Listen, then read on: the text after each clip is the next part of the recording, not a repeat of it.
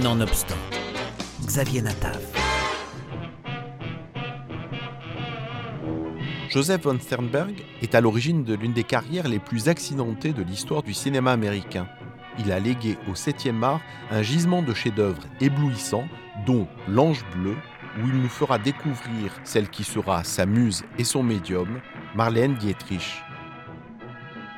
Les éditions Caprici lui consacrent un ouvrage sous la plume du critique de cinéma Mathieu Macheret.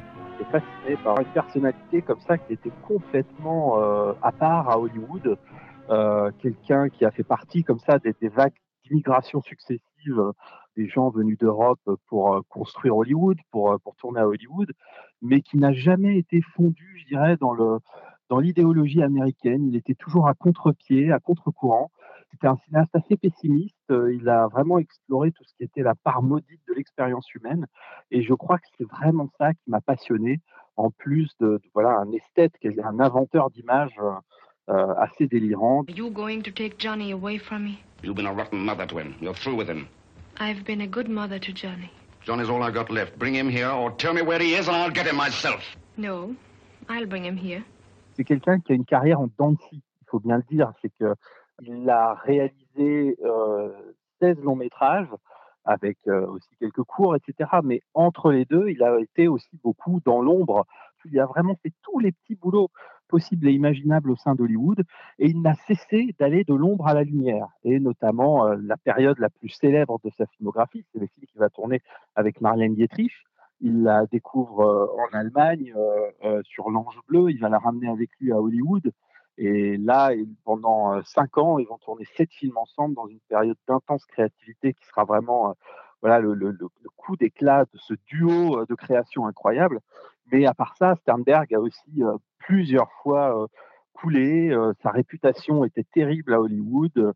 C'était quelqu'un qui avait une telle estime de son art, qui classait le cinéma tellement haut qu'il avait aussi en mépris les gens d'Hollywood. C'est pour ça qu'il a une carrière très très heurtée et qu'aujourd'hui encore, des films peuvent ressurgir de l'ombre, comme sa période muette ou même les films de, des années 50, comme Fief sur Anatane, qui sont encore très peu connus et qui méritent vraiment le coup d'œil.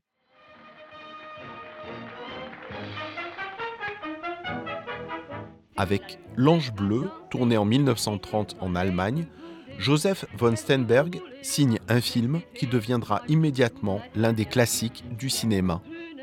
C'est l'histoire d'un professeur euh, de collège euh, dans l'Allemagne de Weimar, euh, sur le point évidemment de basculer dans le nazisme, qui se laisse corrompre par une chanteuse de beuglant. Alors le professeur est joué par Emil Jennings, grand acteur allemand qui va ensuite se livrer totalement au régime nazi, qui va devenir une sorte d'acteur officiel du régime. Et la chanteuse de, de qui lui fait tourner la tête, c'est évidemment Marlène, qui elle va partir aux États-Unis qui soutiendra les forts de guerre américains, les forces alliées, euh, explicitement contre l'Allemagne nazie. Et on a là dans ce film une rencontre au sommet entre deux acteurs à un moment où évidemment ils vont tous les deux prendre des routes extrêmement différentes, enfin même carrément opposées.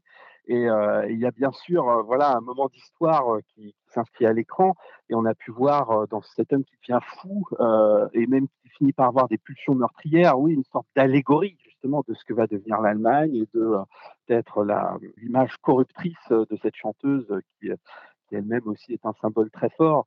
Évidemment, Sternberg, c'est un peu que raisonner, puisqu'il vient d'une famille juive modeste de Vienne, il est viennois, et tout ce qu'on peut voir au long de son œuvre, s'il y a quelque chose euh, qu'on peut relier à sa judéité, c'est évidemment qu'il a toujours eu euh, une attention pour les damnés de la terre, les, masses laborieuses, il y a aussi un humour chez Sternberg, une sorte d'ironie qui est sans cesse présente et qui, euh, voilà, qui est typique aussi de ce milieu euh, Mittel-Europa euh, du début du siècle, qui a été voilà, le, le, milieu de son enfance.